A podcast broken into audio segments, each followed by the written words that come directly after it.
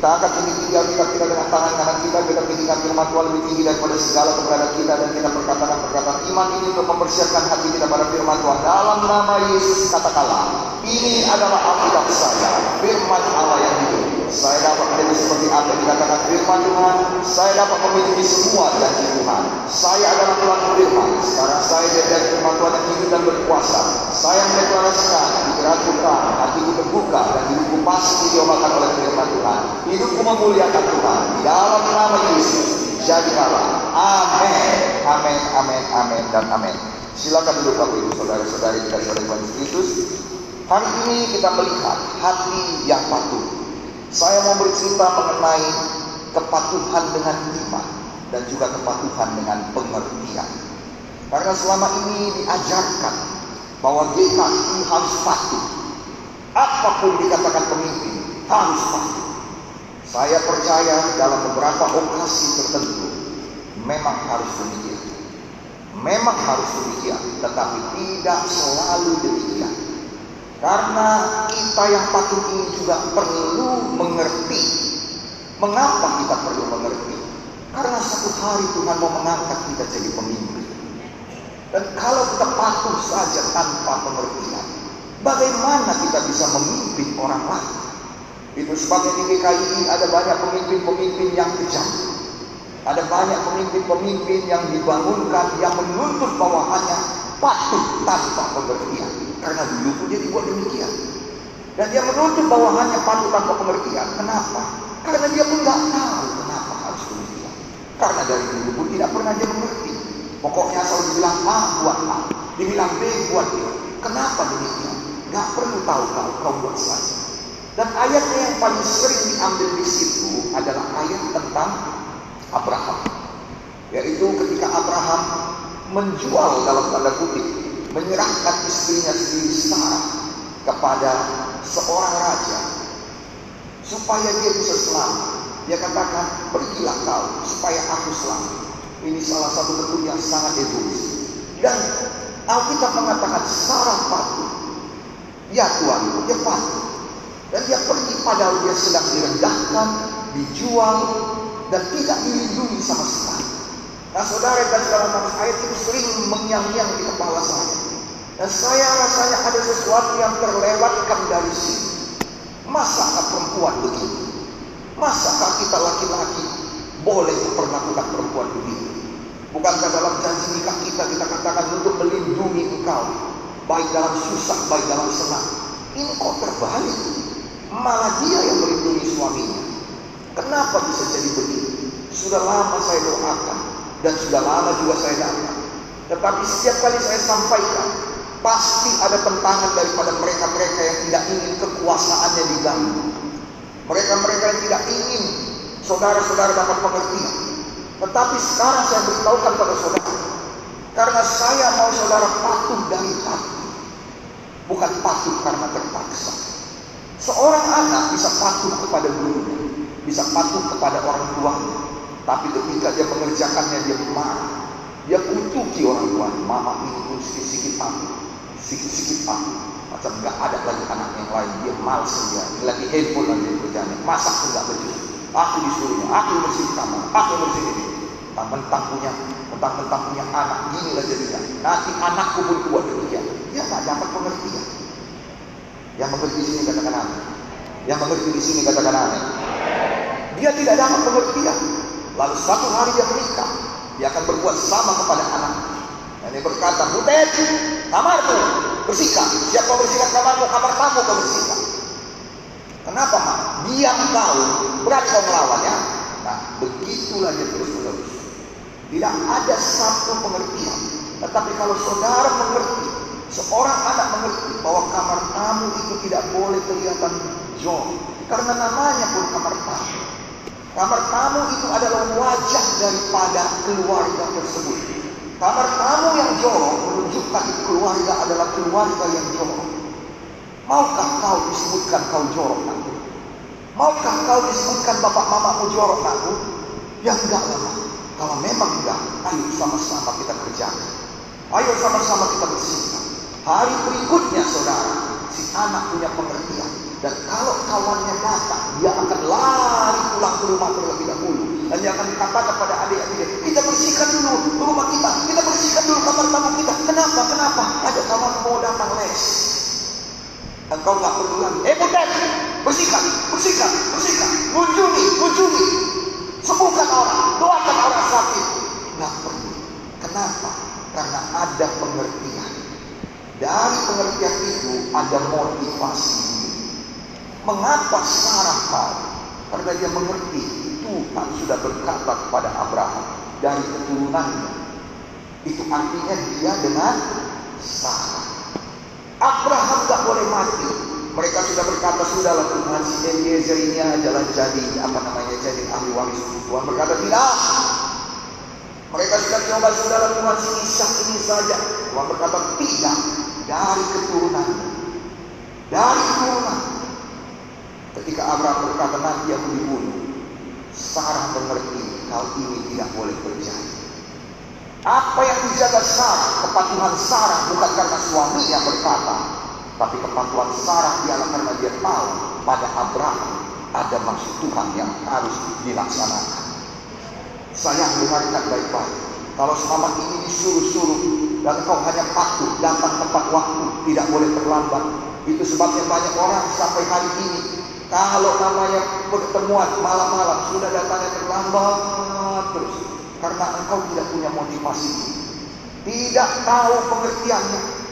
Dan patuh kenapa? Karena dipaksa. Patuh kenapa? Karena diawasi. Saya tidak mau saudara demikian. Saya mau dari dalam hati saudara ada pengertian. Pengertian cinta kepada Yesus. Cinta kepada rumah Tuhan. Haleluya. Boleh kita berikan sama seperti anak itu. Dia tahu inilah wajah kita ini. Apakah ini dia wajah kita sebenarnya? Apakah memang betul kita hanya malas-malasan? Ada atau tidak ada ibu gembala? Oh beda betul kalau ada bapak gembala dan tidak ada bapak gembala. Sayang, gereja ini bukan milik saya. Adalah satu kehormatan bagi saya kalau Tuhan pilih saya dan boleh ada di depan saudara hari ini. Haleluya. Itu sebabnya kita perlu patuh dengan pengertian. Kita perlu patuh dengan iman. Nah saudara, patuh itu betul-betul perlu iman. Dan nanti saudara akan lihat dari firman Tuhan kita sambung di lalu. Hati yang patuh kepada Tuhan. Bukan sekedar patuh, lalu kemudian kita nggak ngerti apa pun kita buat. Pokoknya kau buat. Iya Pak, iya Pak, udah Pak, iya Pak, iya Pak. Kenapa kita harus buka kelompok sel? Ya pokoknya kau bisa buka kelompok sel kalau kau itu kawin. Kalau mau kawin di GKI harus buka kelompok sel. Saudara, maka kedumel susahkan itu kawin di GKI. Apa pula peraturan yang gak relevan sama sekali. Gak ada relevan. Aku mau kawin kok disuruh buka kelompok sel. Kadang lagi disuruh KKR di luar baru kawin. Saudara, bukan demikian. Kelompok sel itu adalah satu keluarga Allah. Dan kalau engkau bisa membentuk keluarga Allah, maka akan lebih mudah engkau membentuk keluarga sendiri. Yang mengerti katakan Allah. Haleluya. Bukan demikian maksudnya bukan mesti buka kelompok saya lalu kemudian oh nanti aku kok kawin nanti apa lagi disuruh apa lagi disuruh bukan demikian haleluya jadi ada pengertian ketika dia tahu ini latihan bagiku supaya kalau aku punya keluarga sendiri aku tahu bagaimana menghadapi anakku tahu bagaimana menghadapi daripada istriku. Aku tahu bagaimana menghadapi orang-orang yang mengancam. Maka dia dengan senang mengerjakan kelompok itu. Ketika dia punya satu orang ya ada ada satu orang anggotanya yang melawan dia. Ada satu orang anggota yang buat susah. Dia mulai bayangkan apa aku buat kalau ini anakku? Apa aku buat? Ketika datang satu orang yang narkoba apa yang aku buat kalau ini anakku? Maka dia melayani dengan sepenuh kasih. Yang mengerti katakan amin. Haleluya. Jadi patuh itu harus dengan pengertian Bukan seperti selama ini patuh mutlak. Betul ada saatnya patuh mutlak. Yaitu pada saat kita berperang. Tidak ada waktu untuk jelaskan. Kalau misalnya komandan berkata, serbu, gak lagi katakan, komandan, izin bicara dan kenapa kita menyerbu? Tolong dulu diterangkan pada saya dan kau dua ke sana kau, lima ke dan izin bicara dan Kenapa? Kenapa dua kami ke sana, lima pula kami ke sana? Kayak nggak cocok dan maunya kalau bisa dan tambahilah kami tiga pun jadilah. Sana kan sudah ada empat. Bukan begitu. ada saatnya di mana kita berperang.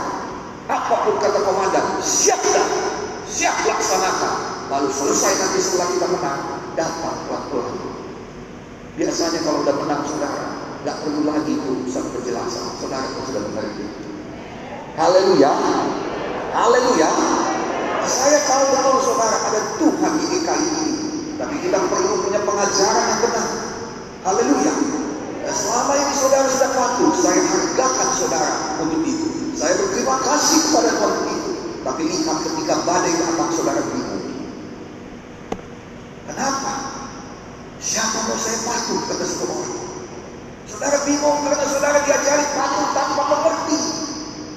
Ketika ada dua orang berbicara hal yang berbeda. Saudara bingung siapa mau mengikuti. Itulah yang membuat tunangan saya dahulu meninggalkan saya. Karena dia datang dari gereja kemenangan Indonesia cabang, kemudian kita dari pusat, kemudian yang mempertemukan kami adalah cabang lain lagi. Dan kemudian ada lagi pendeta cabang kita lagi. Lalu empat-empat ini ngomong lain-lain. Dalam satu acara saudara saya ingat di Kediri. Bapak berkata, di sinilah kamu. Aku mau ditemani calon menantu. Lalu ketika dia duduk di samping Bapak, Gembala sedang berkata, ngapain kau malas-malasan duduk di samping calon mertuamu? Cari muka kau ya. Kau seharusnya berdoa sama kau di sana. Sama IR-IR yang lain. Berdoa kau di sana. Lalu kemudian yang satu lagi datang dan berkata, kau tak mau kerja kau berdoa aja kerja kau berdoa. Udah banyak yang berdoa. Sana kau cuci piring katanya. Pusing kepala. Maka ditinggalkannya lah saya di Yogyakarta. Jomblo saya enam tahun. Tapi puji Tuhan Tuhan Yesus baik. Haleluya. Dia menikah dengan pendeta lain yang gak seribet GKI. Orang luar berkata GKI ribet. Saya akui di depan seluruh internet, seluruh dunia. yang memang kami ribet, tapi tidak sekarang. Ayo dong, semangat supaya semua juga dengar. Kita sudah berubah. Haleluya. Bukan pekerjaan tangan saya, tapi itu pekerjaan tangan Tuhan karena memang Alkitab berkata gereja ini milik Tuhan. Bukan milik satu keluarga. Dan sekarang saudara harus punya pengertian untuk itu.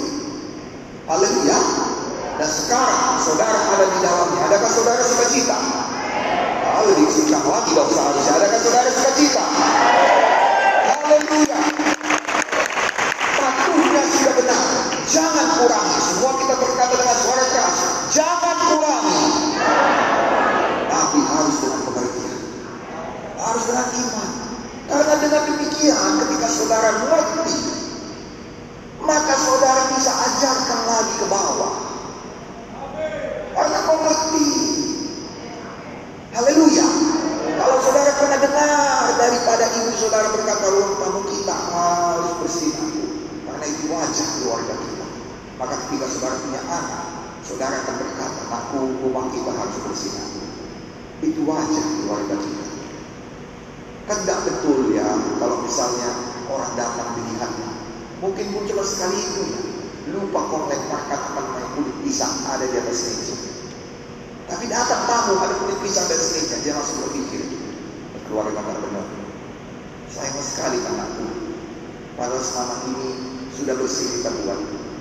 Jaga-jaga kita terus. Inilah yang saya ajak saudara makanya selalu panjang keterangan saya. Kalau nggak kan saya bisa bilang, awas ya kalau pakai masker. Yang nggak pakai masker nggak boleh masuk. Bisa. Betul atau tidak? Tapi saya mau saudara melaksanakannya di satelit-satelit kita. Dan saya nggak mau saudara kata, bapak nggak pakai masker, nggak boleh masuk.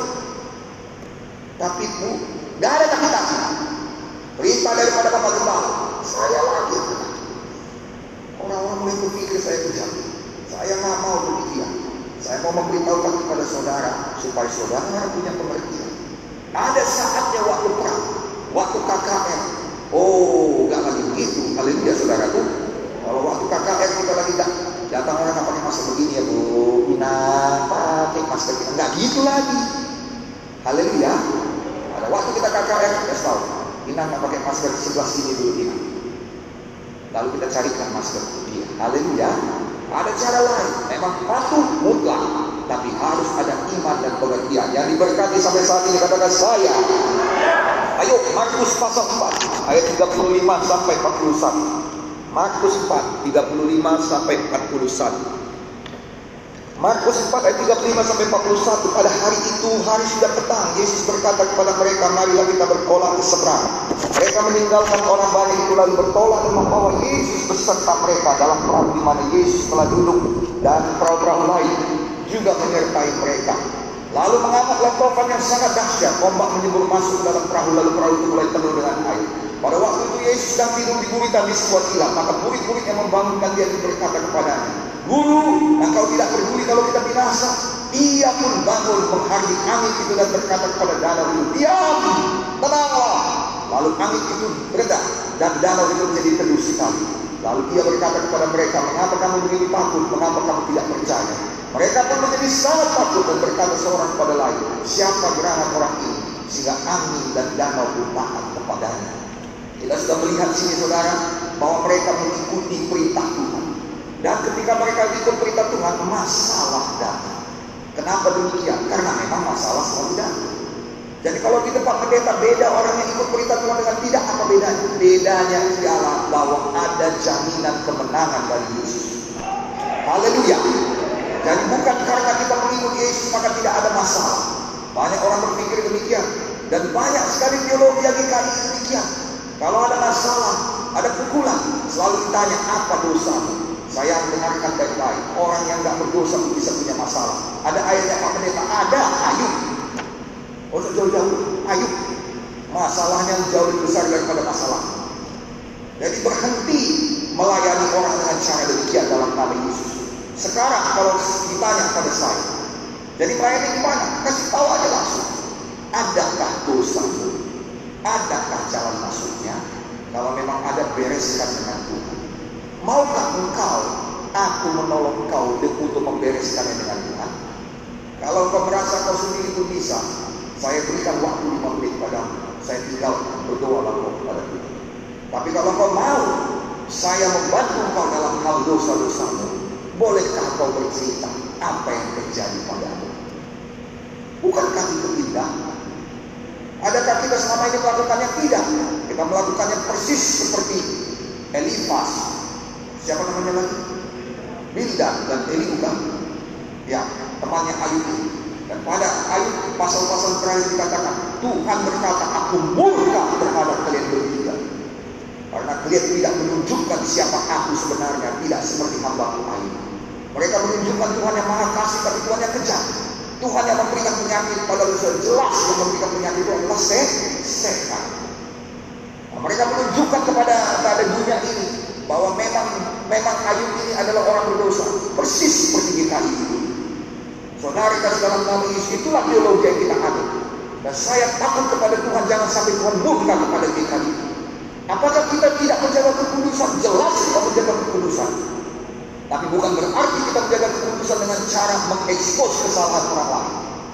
Saudara bisa nyaman dan tenang bahwa tidak ada rahasia saudara terbuka di tangan saya. Saudara tahu waktu kejadian kemarin, banyak ceritakanlah Pak, ceritakanlah Pak, ceritakanlah Pak. Kenapa, kenapa, kenapa? Mana ada dari saya, cuma satu yang saya terpulang. Padahal 3000 yang lainnya ada menanti di belakang. Bukan hati ini tidak mau bercerita, tapi saya punya janji. Ini kali baru, kita tidak sama seperti dulu.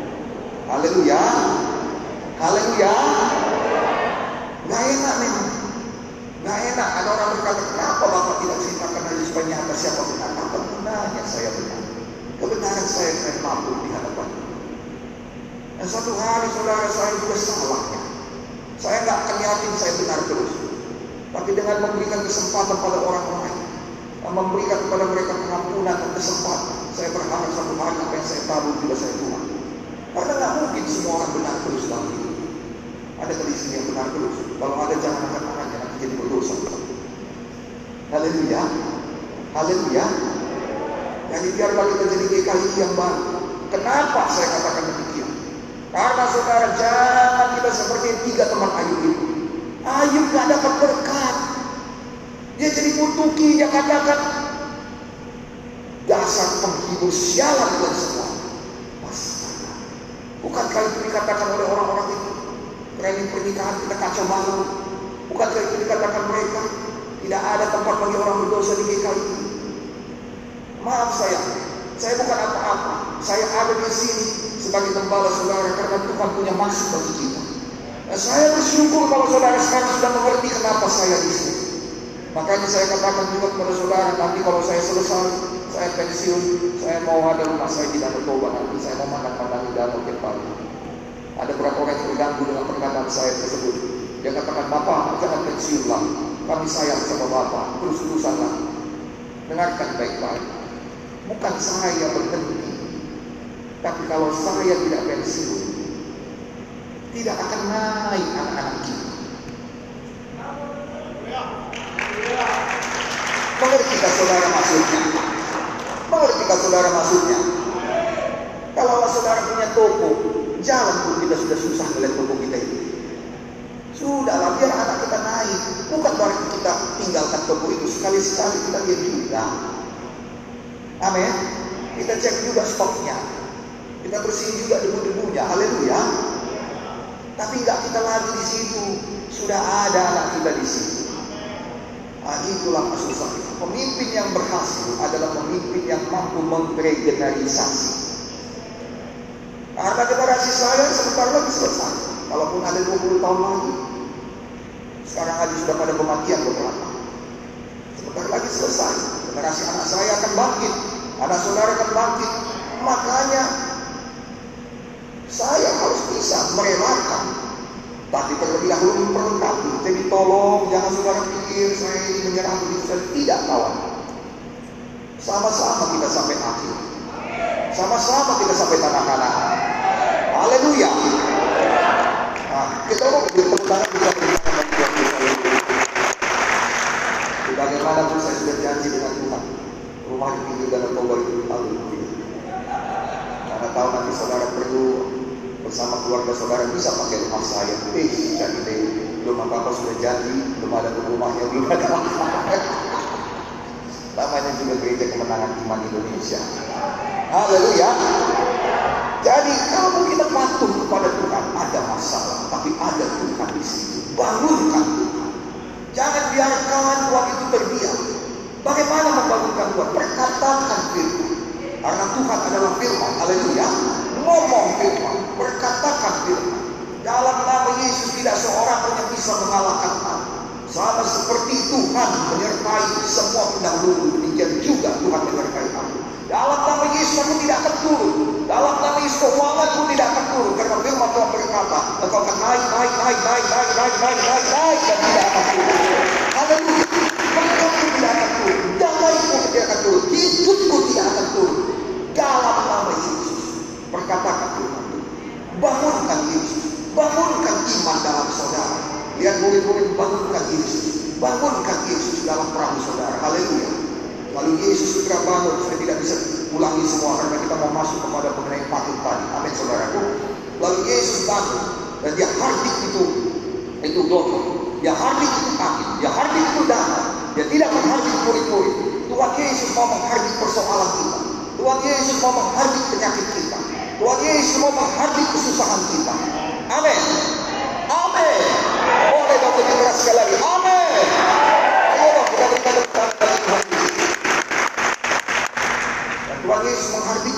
Semua selesai. Tidak ada permasalahan lagi. Saya berdoa bulan-bulan ini Tuhan bangkit. Yesus bangkit dan menghardik semua permasalahan kita. Haleluya. Lalu kemudian Yesus berkata, mengapa kamu takut? Hai kamu orang yang kurang percaya. Saudara, kurang percaya, kurang percaya. Sebentar kita sampai di sini. Haleluya. Tapi semalam, bukan semalam, minggu yang lalu sudah saya sampaikan kepada saudara. Bahwa kata takut ini tidak sama dengan kata takut yang lain. Kata takut yang lain yang dituliskan bahasa aslinya fobia. Tetapi kata takut yang ini adalah delos.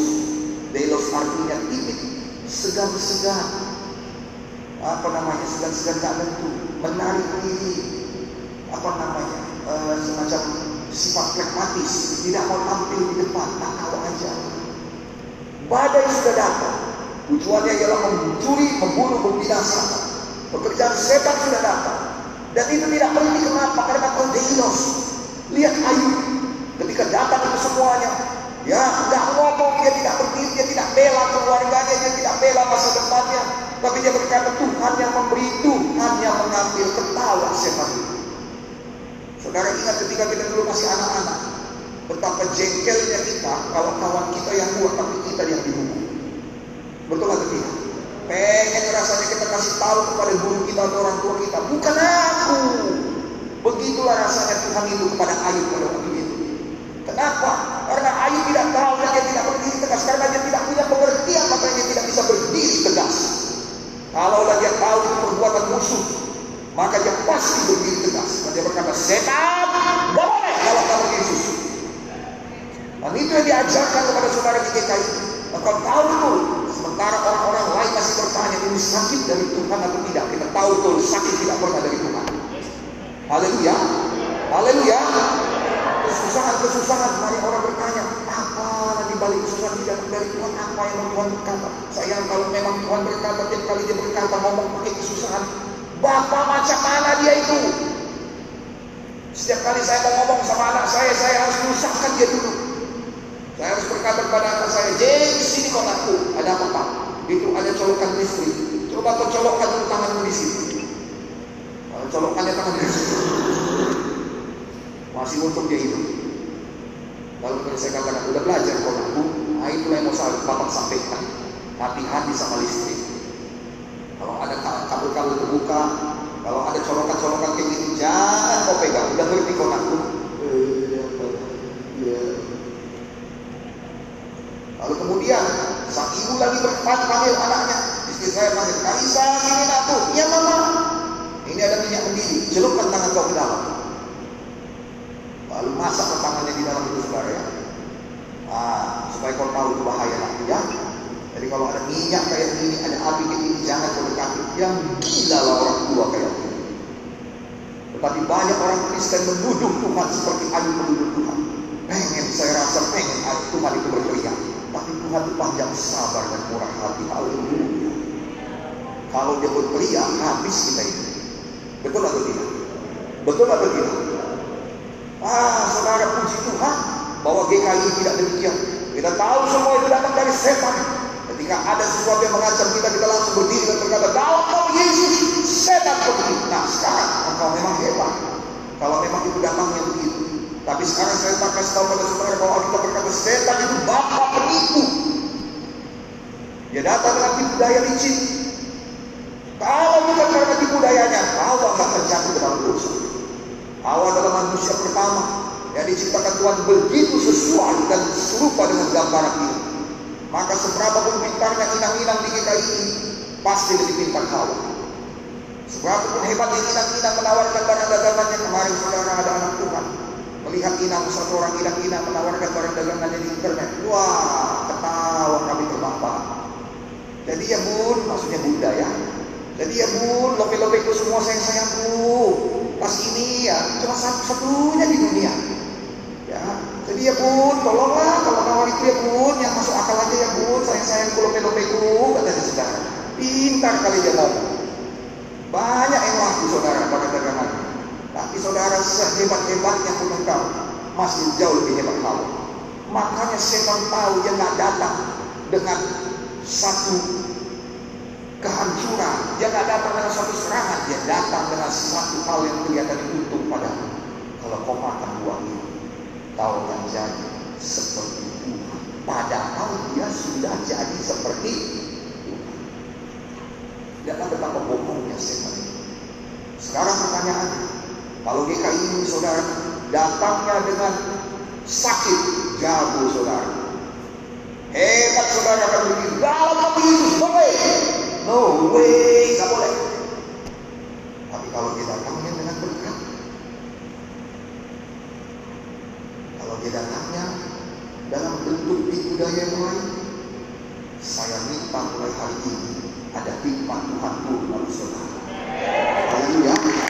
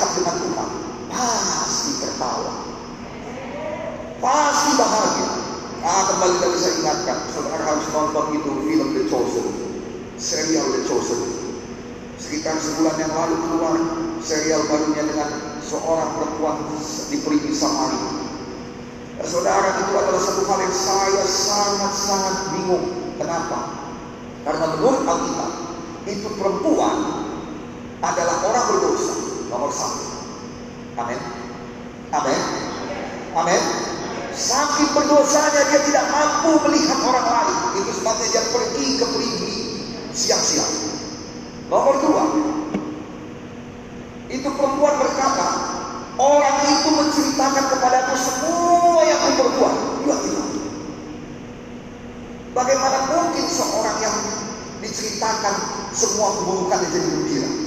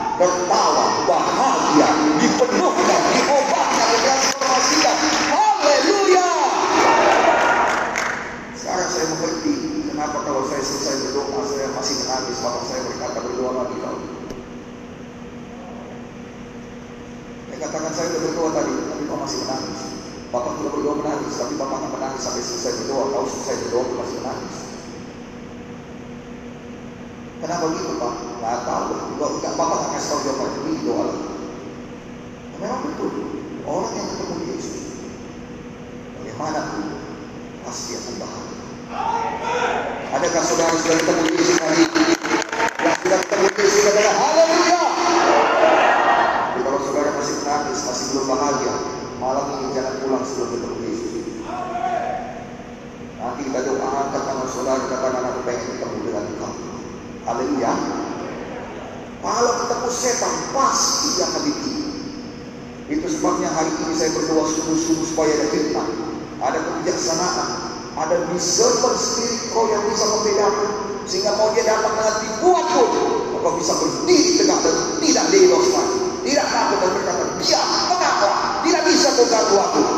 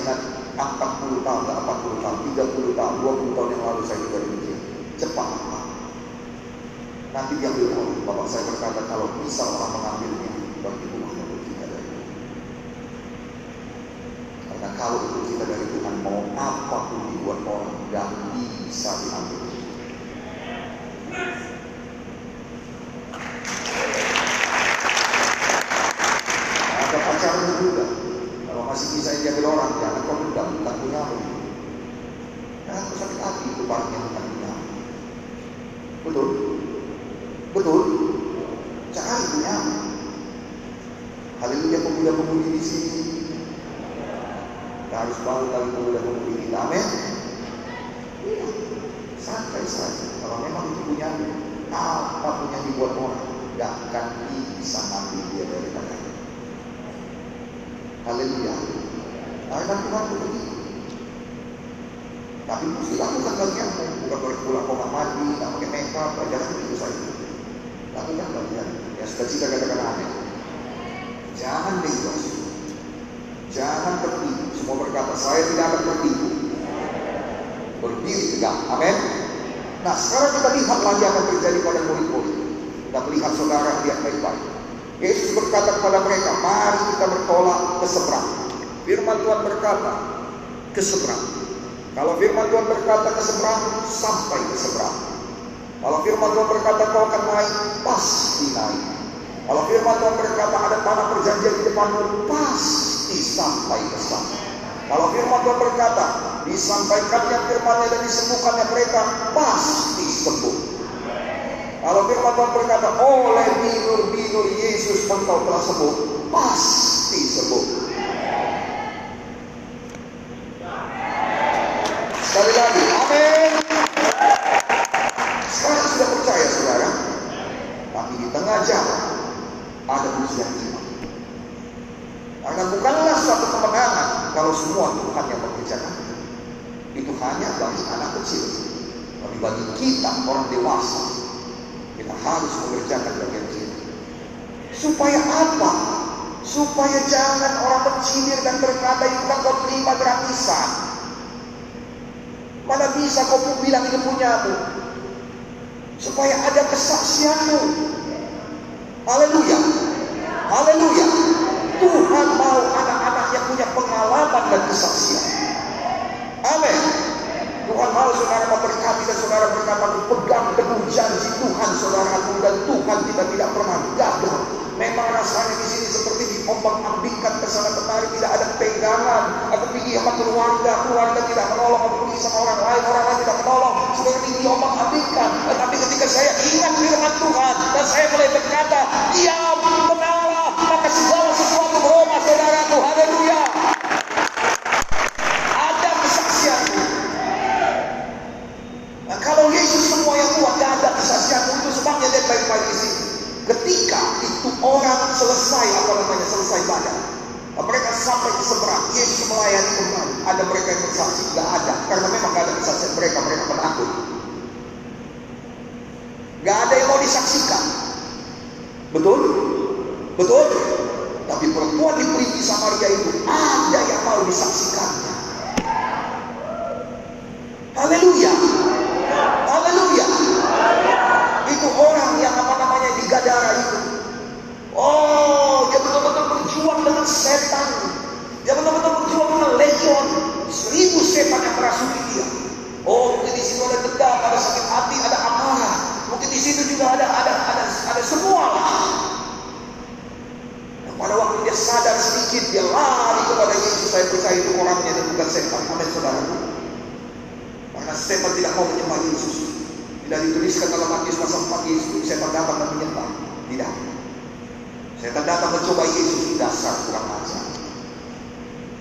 Saya heran saudara ada banyak orang mengaku Kristus dan juga kurang ajar, nggak tahu otoritas, nggak tahu hormat kepada pemimpin. Sudah tahu dia siapa bapaknya. Jangan sampai kami demikian. Haleluya. Haleluya.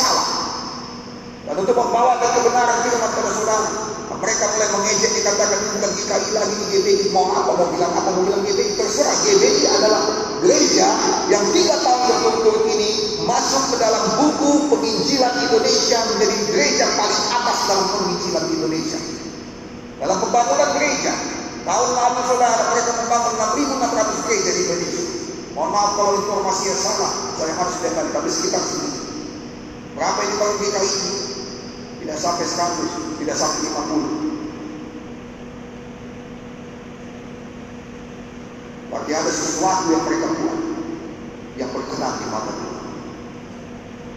Betul? Betul? Betul? Maka saya kembalikan satu-satu, saya pelajari satu-satu, termasuk zaman Shalom.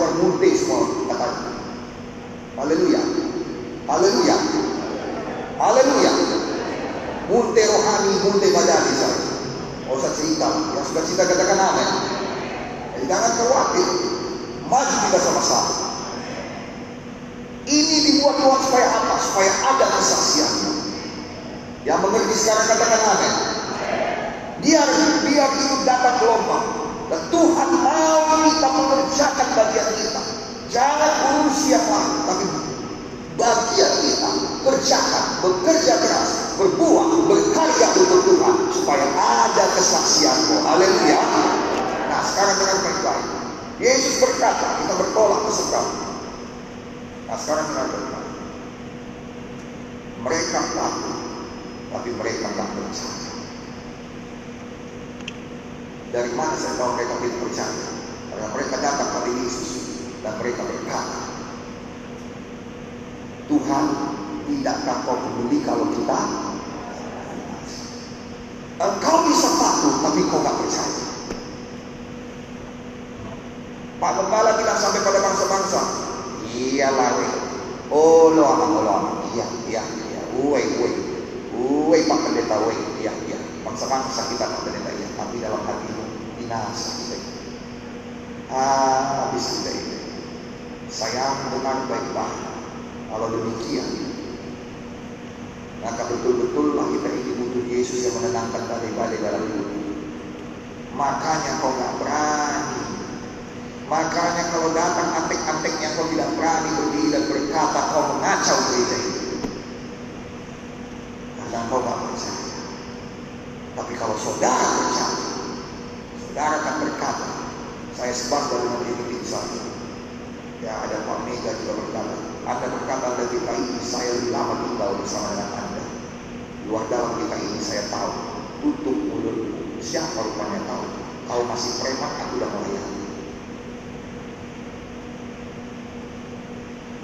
Kenapa dia bisa berkata-kata demikian? Karena dia patuh dengan pengertian dan iman.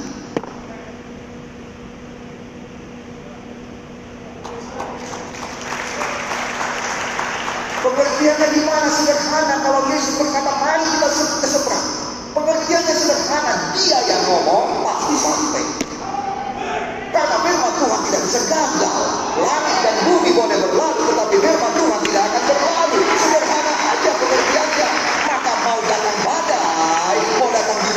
dinosaurus, mau datang naga, mau datang Lucifer sendiri, dia akan berdiri di hadapan dinosaurus itu, dia akan berdiri di hadapan Lucifer itu, dia akan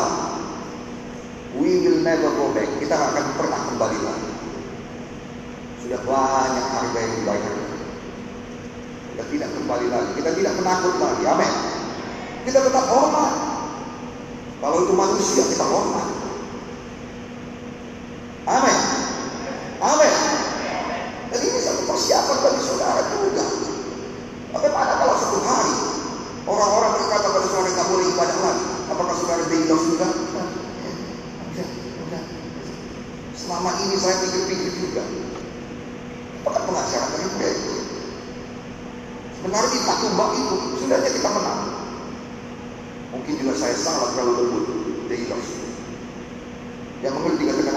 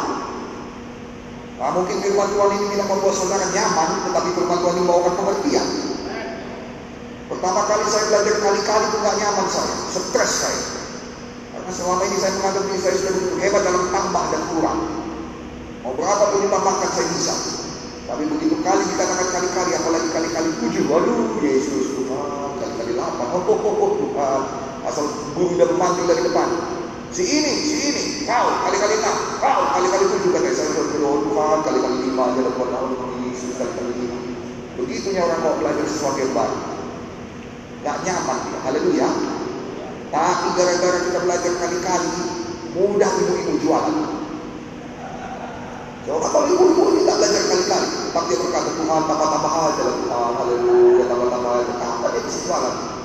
Beli po. Dua lusin na kan. Bingung dia dua lusin, dua lusin. Harga satu lima ratus.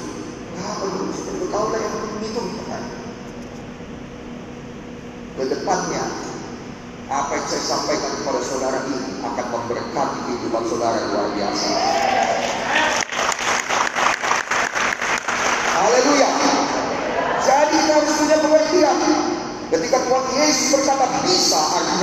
bisa. Ketika Yesus berkata tidak bisa, tidak bisa. Ketika Yesus berkata pergi, pergi. Ketika Yesus berkata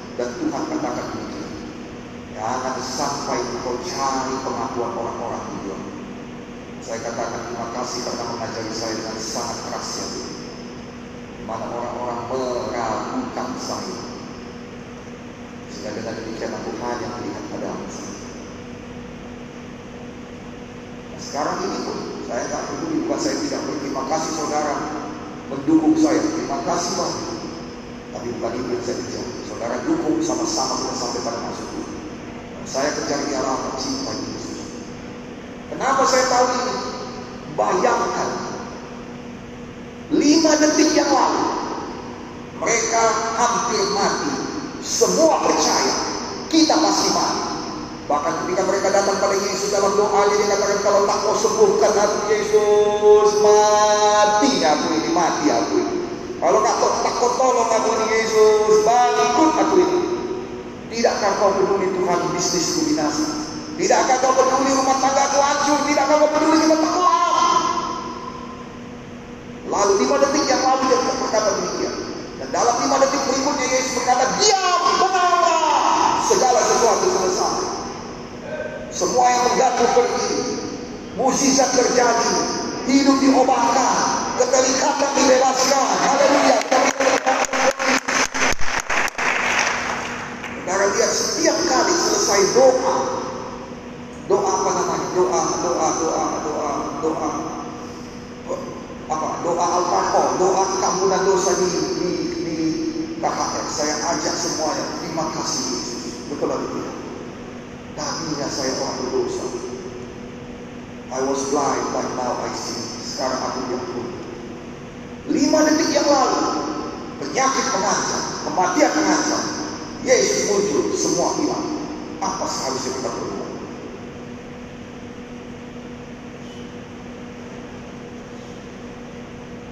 Sembah Yesus dan berkata, Thank you. Terima kasih. Betul? Betul? Betul? Mana itu? Ya.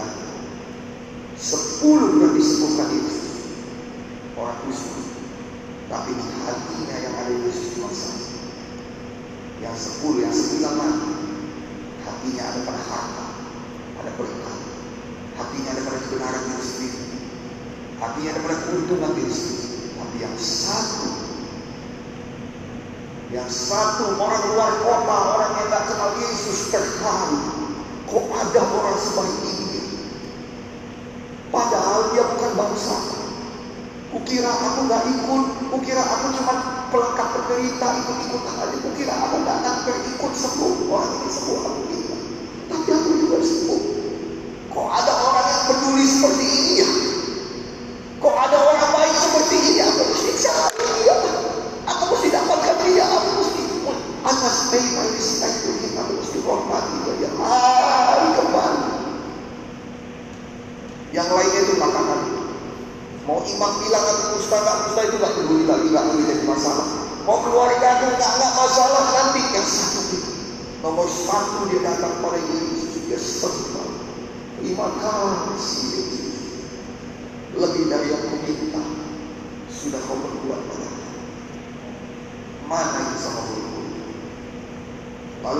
kita dengar khotbah 10 orang semua pendeta berkata yang satu itu hatinya melekat pada Yesus yang sembilan lagi hatinya melekat pada dunia.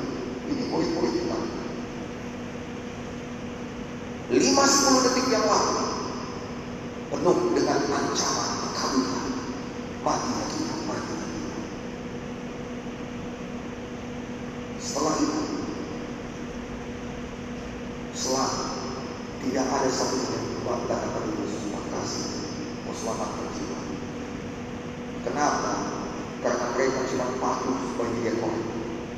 Di sini.